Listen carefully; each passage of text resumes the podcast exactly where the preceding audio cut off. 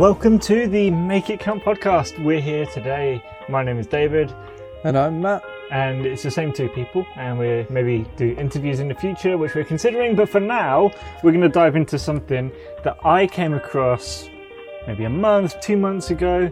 It's something that rattled around in my head a lot. I think about, and we're just going to have a discussion about this. I've primed Matt a little bit, but not too much. Hmm. And this person was in effect saying that so many people are chasing experiences. So many people in our generation, our contemporaries, people we know, maybe you love a great experience. We all do.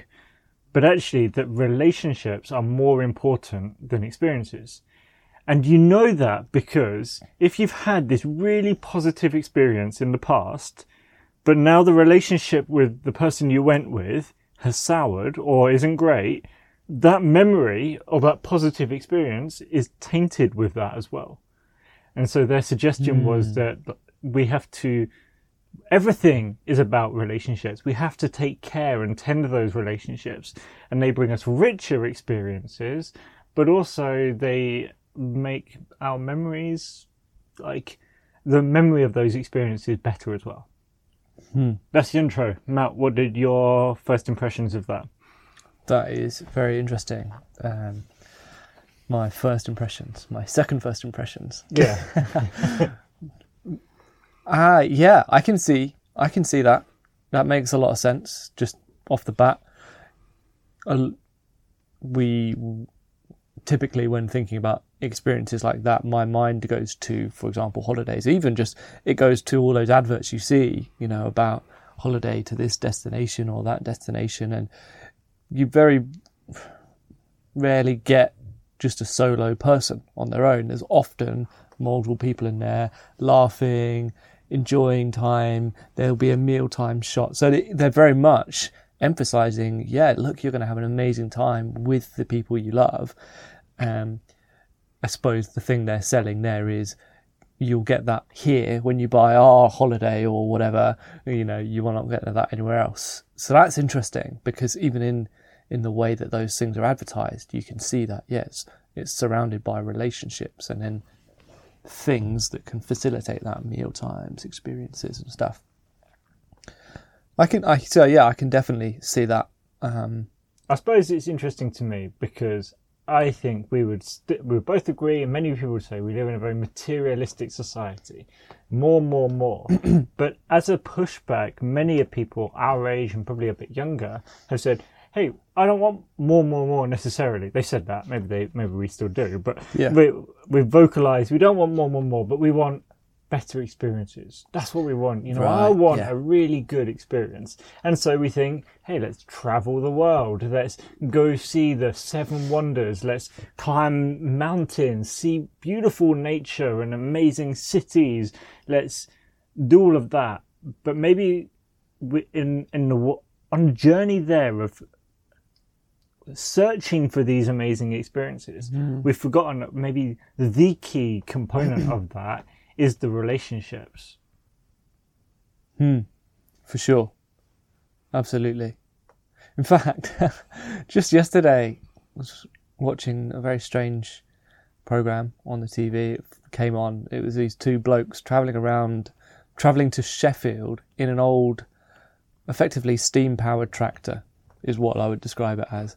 These two old blokes, and they were talking, and then every now and again they'd go and sit in a pub and chat. And they literally were like, you know, after all the things we've seen and all the amazing views we've had from the different hills and stuff, the the thing that's warmed me up most is all the welcome we've received from people as we passed and they waving and the kids pointing and people coming up and saying hello and so that's really interesting. Uh, that is a completely related to what you're saying because in a sense those aren't really deep relationships but what these guys were saying was we've been traveling around and having a lark in this steam tractor. Not sure that's my my idea of a, a, a wonderful time. It seemed noisy and loud and, and dirty and oily but but they were saying all of it we've we've met a lot of people and been welcomed and enjoyed. So there is definitely that relational aspect. Um, and I think probably from a, speaking to a few friends that I know who have done a little bit more travelling than maybe your average person has. Again, when you ask them how it was, for the most part, they start talking about people. They say the beautiful things they saw, but very quickly those things become a bit boring and mundane. It's like, oh well, I saw this like other thing, and I saw this other thing, and I saw this other thing. The the things that capture them, the stories that are interesting, are the people. Mm.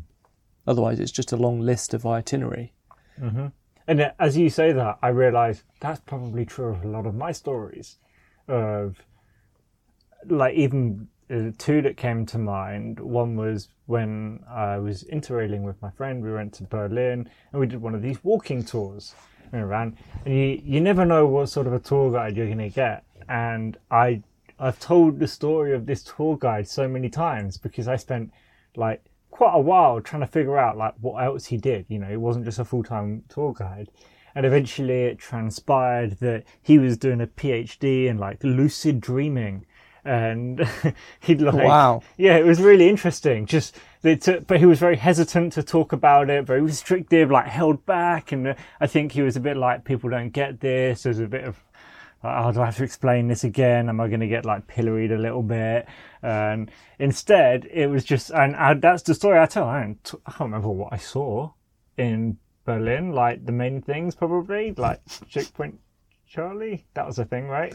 On uh, I have no I'm this on a podcast. Anyway, but that was that person. Him as a person was what I remember from that, and so it was really interesting.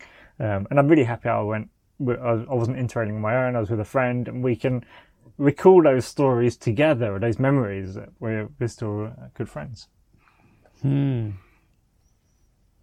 So going back to the the premise at the beginning, Mm. so you- you've had some great experiences, but then the relationship sour, and it it sort of can make those experiences feel worse. I suppose we've all been on there as well, where we've maybe had a holiday or been somewhere which or a day out even it should have been a really nice experience, but not for the circumstances, but for the relational strain, the day or the experience wasn't enjoyable. Uh, and that is what colours those memories from the very beginning. And so I suppose that again shows, yeah, you can have the most amazing surroundings, incredible food uh, and activities planned, luxuries, whatever. But if the people you're with are driving you up the wall, or maybe you're driving them up the wall, and there's relational friction, then it doesn't really matter. It's all just window dressing. And that's one of the things I wonder is that, you know, many people sort of travel the world to see if they can find themselves. and maybe to say, oh, yeah, you could climb and see this amazing view. You could see all the wonders of the world and maybe be less changed than you would be by noticing how the relationships you're in are exposing you. And actually, to tend those and be intentional with them as our character is revealed in those moments. Yeah. Absolutely. I, th- I suppose the way the, the space my mind's going towards is, uh, whilst we don't necessarily want to, uh, or there'll be a load of people that don't go, oh, I want to get a load of things, items. I, I want to experience a load of experiences, both of which, though, would probably fall into the trap of more is better, and the more money I can spend on it, the the better it, it will be. You know, either the more the thing will please me, or the more the experience will please me. Um, and so we always are constantly pulled into this this allure of w- wealthier is better. Surely wealthier is happier. The science just doesn't back that up, though, does it? And I think basically that my understanding is up to covering your needs, your basic needs, the, the more wealthy you have, the happier you are because you don't have to, you don't have as much worry about, oh, am I going to be able to meet my needs?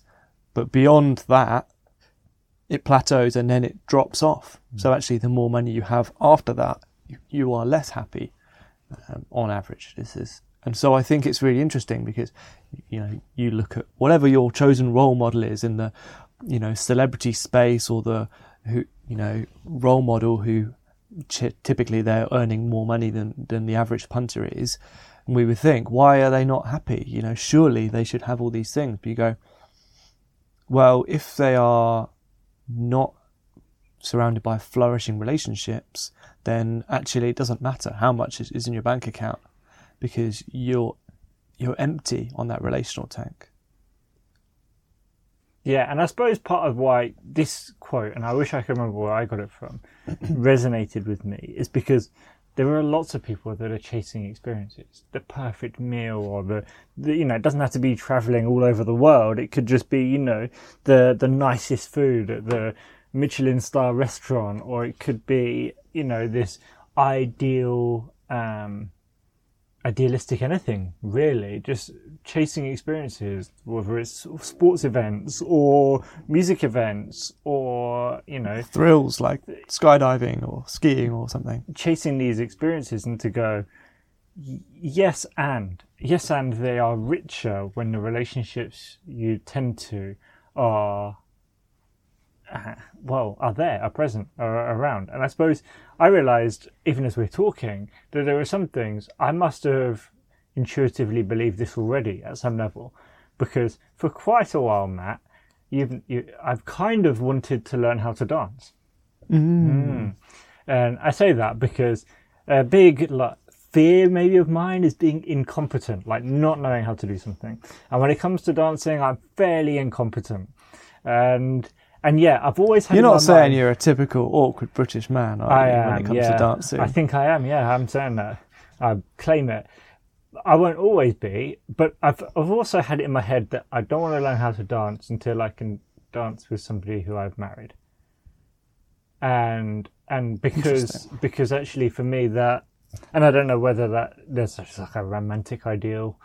Um, I think it's probably a little bit in there. But it's also a bit like you want to do something like dance with somebody that is important to you. That was what I felt. That's what I mm. wanted. And so, yes, there was the dancing, but yet it was the dancing with somebody that I thought was going to be important to me.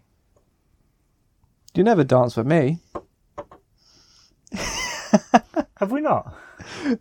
Uh, I mean, not on a regular. Not on a regular, yeah.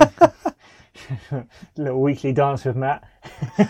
yeah, you know could be could be revelatory to our, uh, our, our relationship. brotherly relationship. Yeah. yeah. I mean, you are definitely a better dancer than me. There we go. We could we could, we could develop new things. we could develop new styles of dance.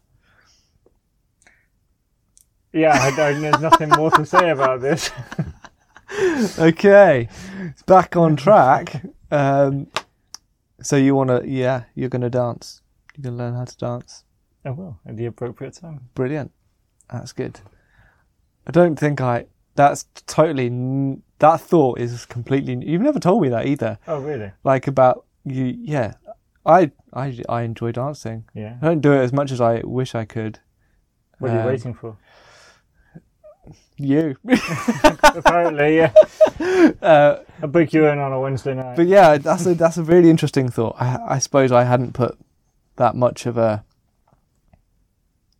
maybe a relational thing on it. But I do remember that is really true. Like I remember, for example, going to university and there would be house parties, there would also be clubbing, and I did my fair share of that in first year. It would always be things would always turn out disappointing though, because you'd go with a bunch of mates and you'd be dancing and having a good time, and I wasn't into the whole pool culture, so it was like people would then just couple off and disappear, and then you just dancing with a bunch of random strangers, and it was like, this is weird and less mm. comfortable. Mm. I think I'm going to go home. mm-hmm. So it, that for me was, I suppose, not quite the same level, but it was, I'm dancing with these people. I, I want to be with my friends. I don't want to just go to a, I mean, clubs are really gross anyway, like gross, dark, dingy, sometimes questionable, actually quality music as well. like if you're not there with people you enjoy being with, there's very few other reasons to be there, obviously, other than the the, the standard reasons. So yeah, not quite the same level, but I can I can understand that. I can relate that. Yeah, and even I mean to shift the conversation a little bit different, the role of food for me is is quite an interesting one. I mean, we've both been well, we we were on the ship. Uh, OM's Logos Hope. and I remember when I realised that food could set an atmosphere, and I could tell whether Big the food time. was going to be good that day or not before I got to the dining room because I could hear it. If the food was good, there would be more noise, more laughter, more joy. In The the, room would room. beastly be fuller. It would be more full. And whereas if the food wasn't good, you could also hear that. It'd be quiet, you'd hear clatter, there'd be, you know, just, Just dead. it'd be a bit dead. Loads of people would go and find food somewhere else. Yeah. And and I'm not a full on foodie like some people we know who really have a very high value of food. Uh, but I really appreciate good food's ability to stimulate great connection. You know, we we've always had dinner around the table and those conversations and the life that can happen and the laughter and the joy around the table and a good connection. I love a good meal's ability to, to sort of relax and enjoy and uh, that's the relational connection that comes as a result of food, I would suggest. for sure. Absolutely. And so I suppose potentially what we're moving into at this point in the, the podcast is going if the relational aspect of life in general is key to finding enjoyment and satisfaction in those experiences, those places we go to, then how can we start to be intentional about nourishing those relationships? How can we make those experiences count by feeding those relationships? Yeah, and that, that is really what I would say. I think uh, uh, I, the more I listen to people that are 20, 30 years older than me or um, read about people and their closing words even after they've, they've done, closing words after they died, they're now dead. Anyway. Do you want to say that sentence again? I do. Yeah, people who are wiser than me and older than me talk about the value of relationships, the lives that you've impacted. It's not the things you've done or um, the things you've experienced or the things you've achieved. It's the people that you've connected with that resonate, that influence, that continue through the generations and the ages. Very interesting in that idea. And so I do think that it's so valuable or so important to tend relationships. And it was something interesting. You were talking about reconciliation, um, not in a podcast, but the other day, and saying nobody ever goes, you know, like, yeah, like took 10 years. It's like, no, we should have done this sooner. Yeah, yeah, yeah. So when when reconciliation happens, I think everybody in the room goes, "Why did we wait this long?" And I think whether it's a broken relationship that is like, yeah, figure it out, like reconcile now, or whether it's something that just requires a little bit more intention to to love, to care, to listen, to to seek first to understand the value of being intentional with those relationships. Uh, yeah, I think is more important than the experiences. This now brings up sort of on the reconciliation front, but also just some of those what does it look like to be intentional and to nourish those relationships. A book that I read recently that I think is really fantastic, very short. Uh, it's called "Why Am I Afraid to Love" by John Powell, and in a sentence, he says the essence of loving is being self forgetful. So I am only able to love in as far as I'm able to be self forgetful. Say it another way, as long as I'm trying to get something from you, I'm not loving you. And so often what we end up doing is we we posture, we mask, we deceive, even ourselves, because I'm trying to get something from you. Uh, and he's talked about in the book, it's only through choosing an act of, you know, a choice to act to love someone else that we actually ourselves become lovable.